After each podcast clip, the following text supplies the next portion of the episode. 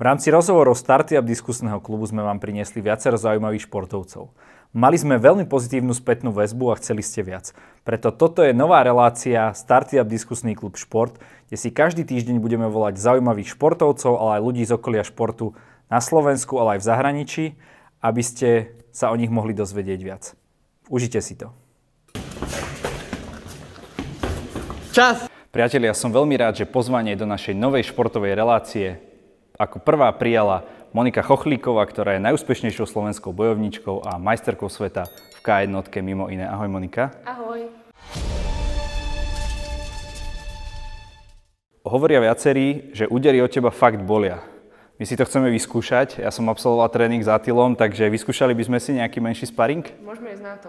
Tak poďme na to, držte mi palce, snáď z toho vyviaznem živý. Ja sa budem snažiť byť samozrejme na Moniku nežný. Čas!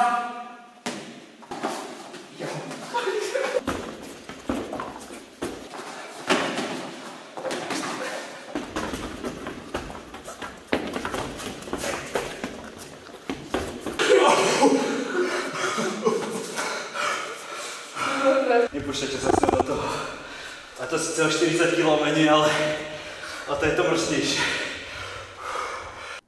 Monika, takže aj po tomto, čo sme teraz videli, ako sa ľudia pozerajú na to, že žena, povabná žena ako si ty, robí bojový, nazvime to násilný šport? Tí ľudia, ktorí ma nepoznajú, tak pre nich je to väčšinou šok, že ja robím nejaký takýto šport ale tí, ktorí ma poznajú, tak vedia, že ja som vlastne od 6 rokov robila karate a že som bola skôr taký chlapček ako dievčatko. A že vlastne tak, e, že aj tá žensko sa vlastne u mňa vyvinula až tak neskôr. A to sa vlastne k tej bojovnosti len tak pridalo, takže keď sa ma takto pozrieš, tak asi by si netypoval, že robím bojový šport, ale patrí to ku mne. Ty ani nie si v súkromí vôbec taká agresívna, že nemám pocit, máš ty vôbec hnev voči tej, tej superke musí to človek mať, keď ide do toho ringu? No, v súkromí, či som agresívna, to asi musí skôr povedať môj frajer a moji kamaráti, ale ja si myslím, že tú agresivitu si celkom vybijam práve tým tréningom a zápasmi a nie, nemusíš nemať rád supera, nemusíš byť na neho nahnevaný, ale niekedy to k tomu dodá taký ten správny šmrnc. A mení sa už trošku tá percepcia toho, že ľudia neberú tie ženy bojovníčky tak, ako možno brali predtým, alebo stále je to také, že sa na to pozerajú tak v odzovkách tak skrz prsty? Určite doba ide dopredu, čiže vlastne už aj tie ženy sú tak brané ako súťaž tých bojových športov. Ja to tak berem, že oni sú také, taká ozdoba tých a gala večerov, keď je tam nejaký ženský zápas vložený. Napríklad ja osobne sa na ne najviac teším. Ale sú zase ľudia, hej, ktorým to proste nesedí a ten ženský zápas sa nepozrú ani za Boha, ale tak zase 100 ľudí 100 chutí. Takže asi tak. Tá popularita MMA alebo celkovo bojových športov, aj ty momentálne robíš MMA v Bellatore je veľmi vysoká, ale ty si to už robila dávno predtým. Čím sa to tak stalo, že teraz, v tomto období, ale nie je to len na Slovensku a v Česku, ale aj v celosvetovom kontexte. Ja by som najprv prvom chcela povedať, že ja som mala jeden zápas v Bellatore, ale nemám s nimi dlhodobú zmluvu, hej, čiže Aha. nie som teraz akože momentálne v Bellatore. A čo sa týka tej popularity, tak ja si myslím, že na Slovensku a v Česku na tom má veľký podiel Octagon MMA, organizácia Československa, ktorú viac menej pozná už celý svet, ktorí to tu vybudovali doslova od piky.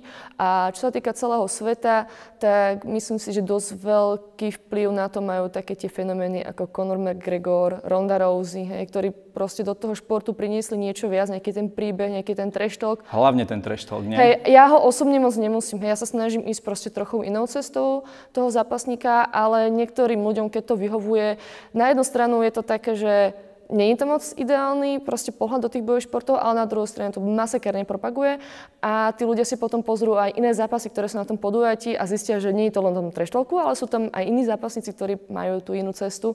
Takže má to aj svoje plusy a minusy. Myslím, že tie treštolky urobili svoje. Ty si sa mala predstaviť na Octagon Underground, kde si ano. nakoniec kvôli korone nebola. Ako to, malo, ako to malo podľa teba popularitu? Zarezonovalo to medzi ľuďmi, alebo to zapadlo v úvodzovkách medzi tými turnajmi?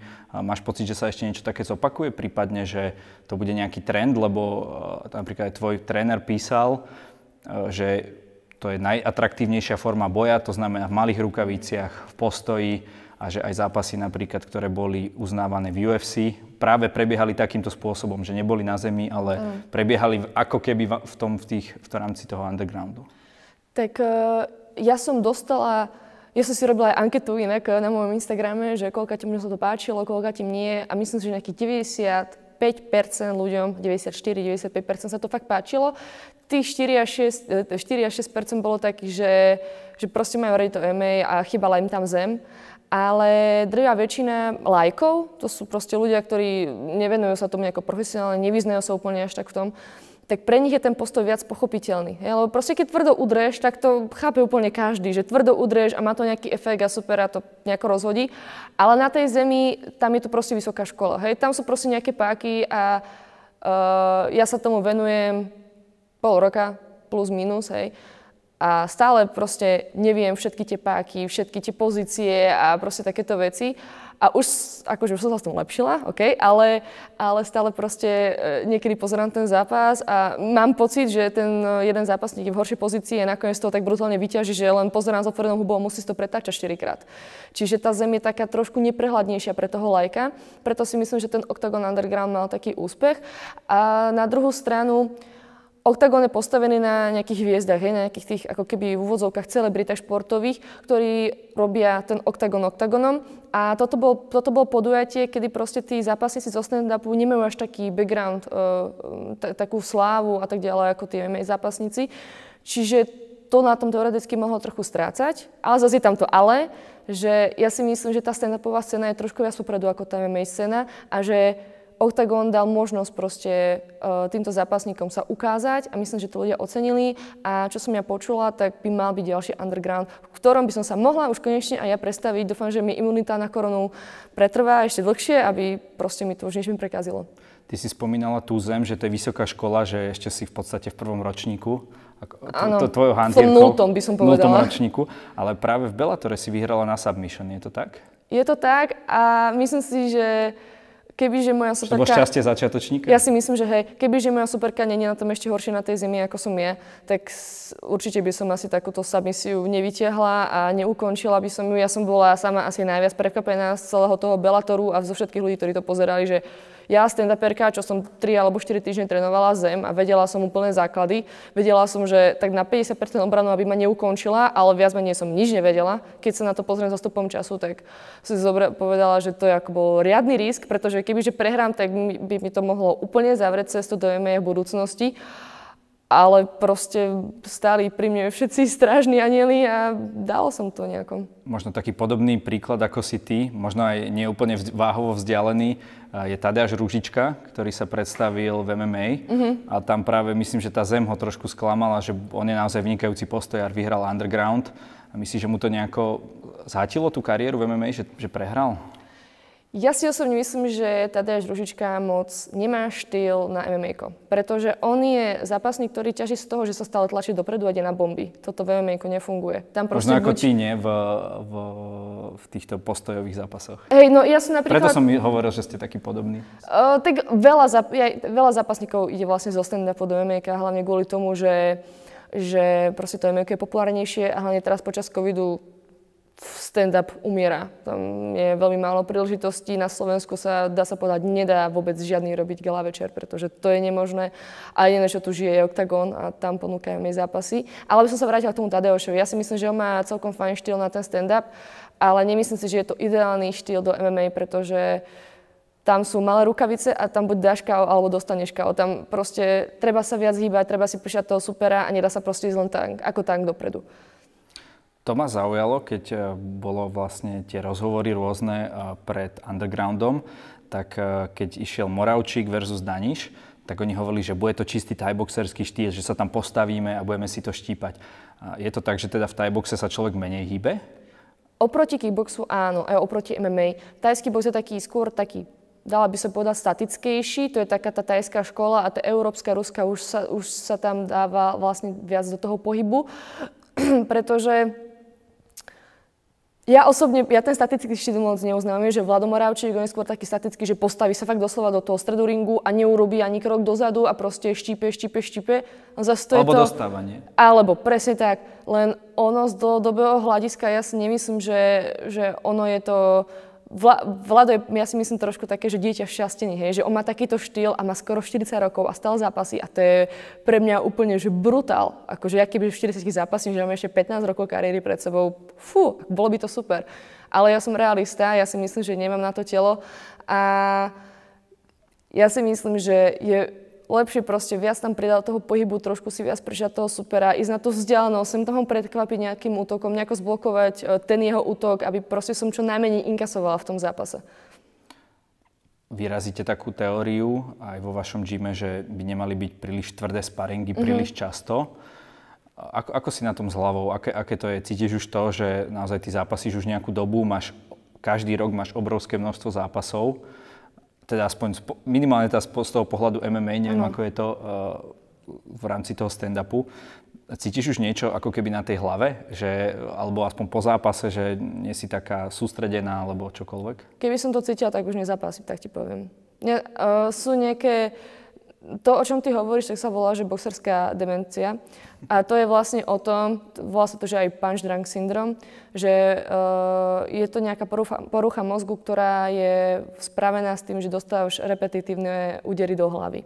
To je presne o tom, čo hovorím, hej, že proste tá životnosť bojovníka, ktorý má len taký štýl, že ide dopredu, tak z dlhodobého hľadiska je krátka. Buď bude mať tú sklenenú branu, bradu, o čo sme sa vlastne bavili, hej, že dostane jeden úder nemoc silný a je vypnutý alebo nahulený, alebo toto je už takého toho dlhodobejšieho hľadiska, že tam môže mať takéto následky. A vlastne to sa prejavuje tak, že ťa boli hlava, hej, si podráždený, Uh, tam tých príznakov je strašne veľa a najhoršie na tom to, že vlastne súčasná medicína nevie, to nevie tento stav zistiť, dokým si nažive, že oni to zistia až pri pitve. A väčšinou to zistujú takých zápasníkov, ktorým sa strašne zmenil charakter. Že boli takí ako keby kľúďasi a zrazu začali byť agresívni hej, na svoju rodinu, na svojich kamarátov a proste možno sa niektorí aj sami zabili, hej, možno spáchal nejaký, ne, nejaký zločin a tak ďalej, tak ďalej. Čiže tam na tú stranu by som sa nechcela dať. A čo sa týka tých tvrdých sparingov, tak musím povedať, že tvrdé sparingy sa dajú ísť, ale napríklad do tela. Hej, telo sa telo otúži, tam máš svaly, v mozgu nemáš svaly. Tam to, ti nemá čo otúžiť, hej? Presne tak, tam ti nemá čo otúžiť. Akože lebo Máš... sú aj také názory, vieš, že vieme, že hlavu treba otužiť a tak ďalej. Hlavu Ale ja tiež rozmýšľam ako z medicínskeho hľadiska, že ako sa dá vlastne hlava otužiť. Akože ja nie som doktor ani nič, ale ja som o tom živote nepočula z takto to medicínskeho hľadiska, že proste hlavu vieš niečím otužiť. Jediné, čo vieš, si akože zlepšiť tú svaly na krku, keď posiluješ krk. Práve to som chcel povedať. Hej, no. že, že keď dostaneš ten úder lebo to tvoje to telo zaznamená. Aj keď sa nestineš uhnúť, tak tie svaly sa ti automaticky napnú, ale nie je to úplne 100% obrana. Znižuje to nejakú tú, tú šancu, ale stále je tam ten úder do hlavy, ktorý, ktorý dostávaš. A najhoršie na tom to, že najviac úderov dostávaš pri tých tvrdých sparingoch na tréningu. Lebo tam to nemáš také, že ideš do zápasu, máš tam vlastne váženie, máš zápas 3 až 5 kôl, dajme tomu, a máš supera, ktorý má rovnakú váhu ako ty. Na tréningu ideš s ľahkým, s ťažším a ten sparring tomu treba prispôsobiť. S ťažším, hej? Hej, dobre, ale tak ty si začiatočník alebo like, ja som zase profesionál, keby že tu dojde Maťo Paca, zajde so mnou silno, tak sa tam schovám za roh. Lebo proste, ja som s ním raz parovala a urobil mi takýto monokel, to mi dal dva údery a fakt, že celkom slabé na jeho pomery, ale mm-hmm. moje teličko, ktoré má vlastne, ja by som bola dvakrát on.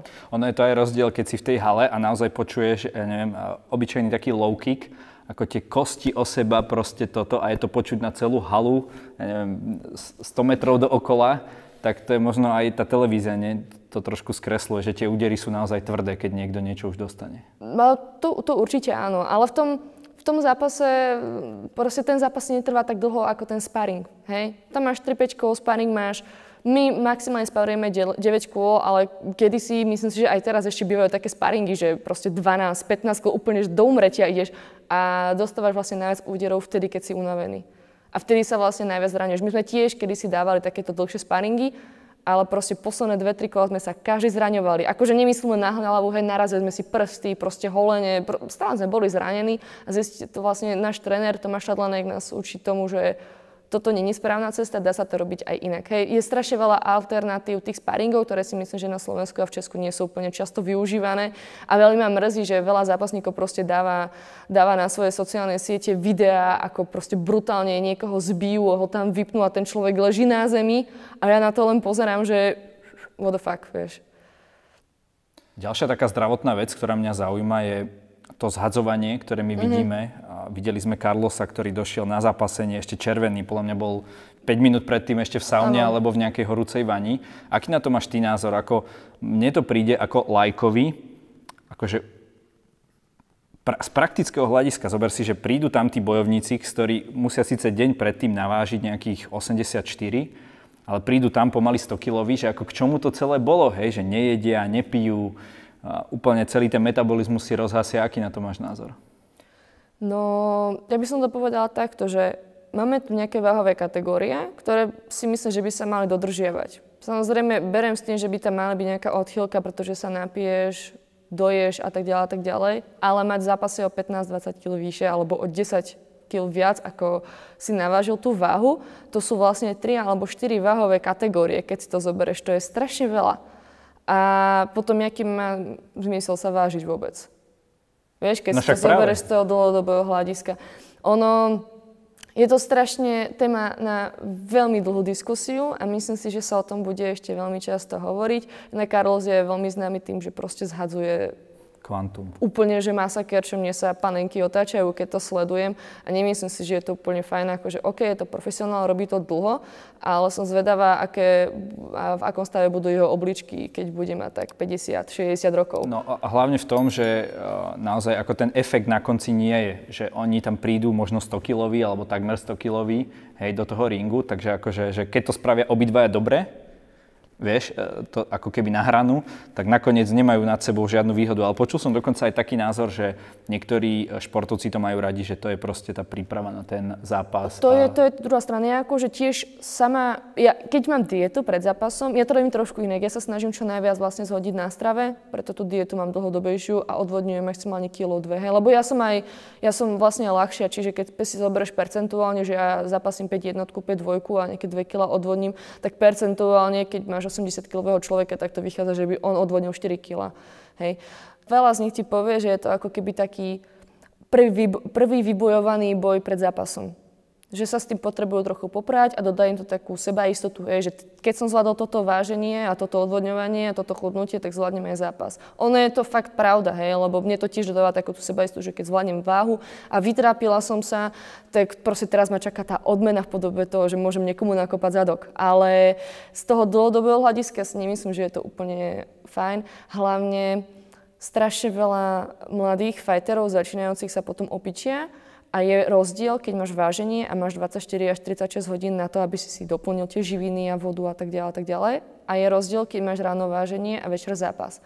A nám sa stávalo veľakrát na lige, čo vlastne robí SMTA, Slovenská Muay Thai asociácia, že proste tí ľudia, ľudia aj ráno chudli akože odvodňovaním a prišli dehydrovaní na, na to váženie o 4-5 hodín alebo aj skôr mali zápas a to telo ti nezregeneruje. Vieš, proste nedoplníš tú tekutinu. To telo potrebuje čas, aj keď do seba naláguješ 3 litre vody, ktoré si vypotil, tak to telo ti to vypotí, to neudrží v sebe.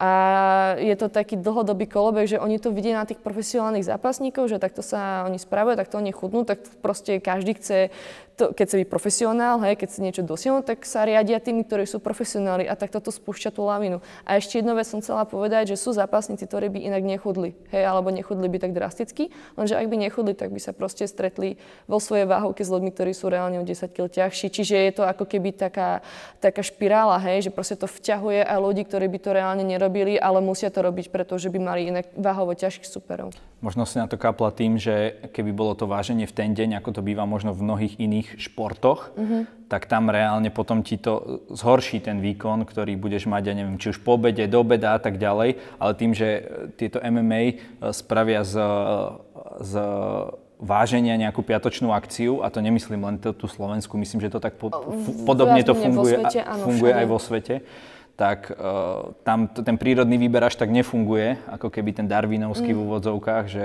ti to ten výkon až tak nezhorší, práve naopak môže byť oveľa ťažší ano. a tak ďalej. Áno. Uh, ono, každá organizácia sa postavila k tomu po svojom, hej. UFC, keď sa dozvedelo, že je takýto problém, tak oni vlastne z tých 24 hodín, ktoré mali zápasníci medzi vážením a začiatkom podujatia, tak dali na 36. Čiže vlastne Tým pádom predlžili... to ešte zhoršili v úvodzovkách. Mm, hej, akože oni zlepšili tú regeneráciu tých zápasníkov, hej, že mali väčší čas na tú rekonvalescenciu, čo vlastne oni tak e, to, tým argumentovali, ale konec konca nevyriešili ten problém. Na druhú stranu azijská organizácia One Championship to vymyslela, takže oni majú uh, nejaké pravidlá toho zhadzovania a chudnutia do váhovky. A to, že im sa to začína nejakých 6 alebo 5 týždňov, kedy vlastne posielaš prvotnú váhu, koľko váš, uh, tej organizácie a nemôžeš proste prevážiť nejaké určité percentá. Každý týždeň sa to prevažuješ, blížiš sa bližšie k tomu termínu zápasu a musíš splňať tú váhu, že nemôžeš prevážiť o viac ako niekoľko percent z tej svojej váhy. A vlastne na váženie ti merajú mieru dehydratácie, čiže vlastne nie je šanca, že by si to proste odvodnil. Musíš to robiť na strave, alebo, alebo ak nechceš chudnúť na strave, tak musíš mm, ísť tú svoju váhu, ako reálne máš. Čo ja si myslím, že to je možno aj lepšie, ako keď je váženie každé ráno, pretože tam nezmizne ten problém, že ľudia neodvodňujú. Hej, tam, tam oni... Ti, takto. Športovci sú od toho, aby urobili maximum, čo je v ich silách. A ak to bude dovolené, tak to budú robiť. A musí sa tomu nejakým iným spôsobom zamedziť, pretože keď to neurobí 100 športovcov, urobí to jeden, tak to potom urobia dvaja, traja, traja, štyria, piati. A zase to bude tá špirála, o ktorej som hovorila v MMA alebo v bojových športoch nie sú len profesionáli, ale aj lajci. A myslíš si, že sú tieto bojové športy celkovo dobré na vybudovanie nejakej takej základnej kondície alebo mm-hmm. tak? Ja si myslím, že určite áno. Nielen preto, že to robím, hej, ale... ale A ja sprav som... si reklamu kľudne. Viktor Režim Trenčín. Bude nábor, keď otvoríme po pandémii. Prídite, potrebujeme zaplatiť nájom za predchádzajúce mesiace. To je Ale asi nie. pochopiteľné. Uh, teraz uh, k veci.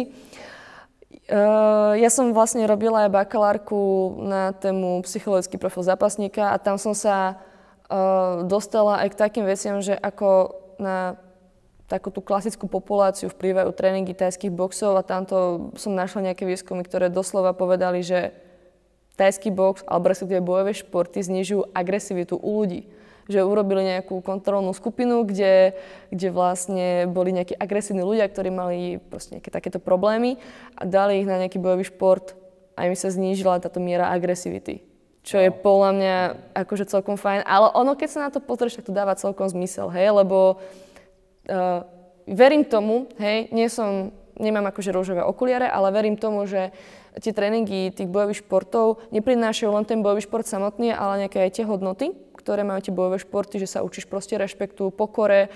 A u nás to funguje tak, že keď si čurak, tak ťa zbijú.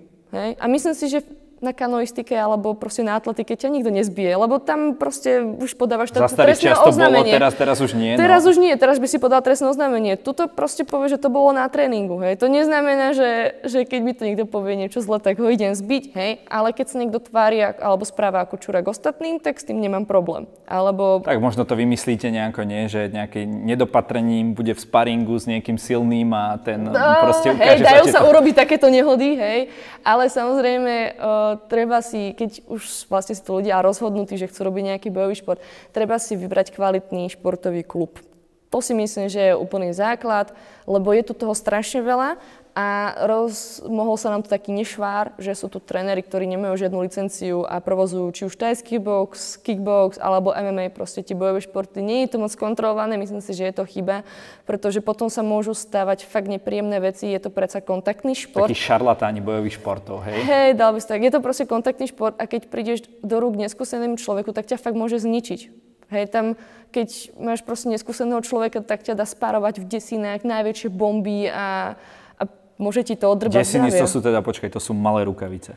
Desiny... Uh, Alebo menšie než tie tréningové. Desiny, uh, my máme desiny vlastne na drily, hej, na boxovanie do rukavíc, známek a tak ďalej. Sparingové rukavice sú 16, 18, 20, čím väčšie, tým lepšie. Či si, čím si ťažšie, Čiže tak čím menšia rukavica, tým tvrdší úder. Presne tak, presne tak. A takisto, keď sparuješ s niekým a máš menšiu rukavicu, tak máš menšiu časť, ktorá ťa kryje. Hej, čiže na tých sparingoch by mali byť... Že možno aj práve vďaka tomu som s tebou ešte ako tak prežil, že ma krylo uh, veľké množstvo hmoty. Ale tak išlo ti to dobre, vieš. Zase. No, dobre. to musíš povedať určite. Áno, áno. Monika. Ale nie, robím si srandu, išlo ti to fakt pekne. Prežil si, prežil si, to prežil je hlavné. Som, prežil som. Keď si zoberiem eh, rôznych tých bojovníkov, ako si napríklad IT, ale ako, ako sú mnohí ďalší, ani mohol by som menovať jedného za radom, tak to sú ľudia usmevaví, ako není tam v nich ani náznak agresivity. Mm-hmm. A keď, tak naozaj eh, použiť to Atilové pravidlo, že že neby sa na diskotéke, poď tuto do klietky, dáme ti rukavice a ukáž. A tam myslím, že človeka veľmi rýchlo tá agresivita prejde, pretože ano. ty asi aj v tom eh, športe nemôžeš ísť ako úplne bez hlavo, lebo to ťa nejaký profesionál ako si ty alebo mnohí iní proste absolútne zničí. Hej, že... Tak ja si myslím, že veľa zápasníkov už tak zahučalo, že proste nerozmýšľali, išli len dopredu a išli na bomby a nevyšlo im to. To je proste štýl, ktorý má, že buď ti vidia, buď ti nevidia, ale nie je to taký nechcem povedať, že nie je to inteligentný štýl, je to proste určitý druh štýl, ktorý, ktorý funguje, čiže musí byť istým, štýlom istým spôsobom inteligentný, ale, ale nemyslím si, že to je taký ten správny štýl. Ty si zhruba rok v Dukle, Banské, Banská Bystrica? Už som tam trošku dlhšie, ja som mala takú, takú cestu, že ja som tam bola že zmluvný športovec, potom na polovičný úvezok, teraz som ako vojak, ale máš pravdu, ako vojak som tam ako rok a bola si vyhlásená najlepším neolimpijským športovcom Slovenska. V 2019, keď ešte sme mohli zapasiť. Áno, to mi príde naozaj veľké ocenenie, pretože tam je také kvantum športov. Je to, to tá najväčšia meta, alebo si predsa len viac ceníš napríklad to, tie, toho majstra sveta alebo majstra Európy v ako? Uh, akože tieto ocenenia hej, uh, sú úplne super mňa to veľmi poteší a vždycky je to také, že, že je super, že nezabudli na mňa, proste myslia, všimli si ten úspech, to je super ale stále je to vlastne ocenenie za úspech, ktorý som dosiahla. Čiže pre mňa je, dôleži- pre mňa je také podstatnejšie ten prvotný samotný úspech. Hej? Že keď som napríklad vyhrala tú majsterku sveta v k čo je disciplína kickboxu, tak to bolo pre mňa také, že pocitovo oveľa viac, ako keď som bola ohodnotená ako najúspešnejší neolimpijský športovec. To som asi čakal, že povieš, lebo no. predsa len trénovala to, si kvôli tomu hej, a nie kvôli nejakej ankete? Presne tak. A tie ankety sú také veľmi často aj zradné, hej, že Uh, ja si myslím, že je celkom nereálne porovnávať športy akože na všetky ako dokopy. To nevieš ani dať dokopy, lebo čo tam chceš porovnávať, je, že ktorý šport je ťažší, hej, kde je väčšia konkurencia, alebo jak, ktorý šport má väčšie zázemie, ktorý šport má väčšie peniaze, tam je strašne veľa faktorov a myslím si, že tam to môže vypáliť úplne všetkými smermi. Čiže to, že ak, je to veľmi príjemné ocenenie, veľmi si ho vážim, ale nie je to také, že, že by som z toho bola unesená, aby som sa s tým machrovala, že ja som proste najlepší neolimpijský športovec. Je to super, je to tam, ale je to preto, že mám nejaké úspechy za sebou. Tak v tvojom prípade ty máš tých ocenení kvantum. Ja som sa ani nepokúšal menovať, lebo za prvé by som si to nezapamätal, za druhé uh, by som určite na niektoré zabudol a potom by si uh, bola nešťastná. uh, zaujíma ma, že aký máš teda cieľ naozaj v, v, týchto, v tomto postoji, v K1, proste si dosiahla už ten vrchol. Máš sa ty vôbec teraz ešte kam posúvať? Vieš, ako to je, král môže iba padnúť. Áno, to je, to je pravda. Ja som si povedala, že ja chcem odísť na vrchole čo chcem dodržať do bodky.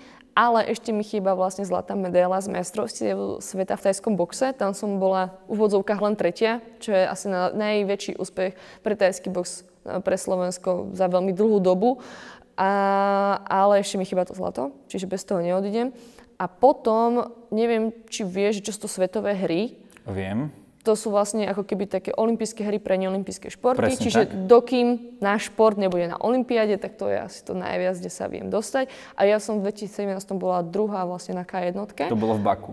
Nie, to bolo v Polsku. Proste, keď ideme na svetové hry, tak do Polska, nie? Ale teraz je mali byť v Amerike uh, budúci rok a tam by som proste ich chcela vyhrať tak skromne. Okay. Buď v K1 alebo v tajskom boxe. Zatiaľ by som sa tam mala, je to vlastne Najprv musíš vlastne zbierať body na týchto podujatiach a prvý 8 na tej bod 20 tabulke z tajského boxu idú na tie svetové hry. Proste funguje to ako olimpiáda. My tu hovoríme o tom, že ty si teda v neolimpijskom športe. My obaja dobre vieme, že je veľký rozdiel na Slovensku, či má človek olimpijský alebo neolimpijský mm-hmm. šport. Hlavne čo sa týka toho takéhoto oficiálneho financovania z ministerstva a tak ďalej. Ale tým pádom, že, že si sa dostala na Duklu, čož možno, že si jediná takáto bojovníčka na Dukle? Do tohto roka som bola jediná, teraz vlastne sú tam ešte traja, traja športovskí zo Slovenského zväzu kickboxu a sú tam ako zubní športovci zatiaľ. Dobre, čiže dostali ste sa ako keby pod ten nejaký funding, mm-hmm. alebo na tú, nazvime to, výplatnú pásku Dukly. no, oni sú tam ako zlomní, čiže oni tam dostávajú peniaze na prípravu, ja som tam vlastne ako jediná zamestnaná. OK. Čiže ja jediná mám plat, no. Dobre, čiže bol toto veľký posun nejaký v tvojej kariére? No, určite. Alebo, lebo ja neviem, ako je to napríklad v tomto športe so sponzormi a tak ďalej, že mm, ako, nastaviť ten mix toho, že vlastne, lebo musíš na niečo trénovať, z niečoho žiť? Takto, no musíš sa obracať, musíš byť šikovný, pretože uh, Octagon si myslím, že je presne taká organizácia, kde uh, sa ľudia, ktorí neboli šikovní, uh, nie, že neboli šikovní, ale ktorí proste boli menej šikovní. Nandaj im to. Ale nie proste vedia si vycucnúť aj sponzorov, hej, vedia Myslím, žiť že všetci vieme, o ktorých ľuďoch sa bavíme.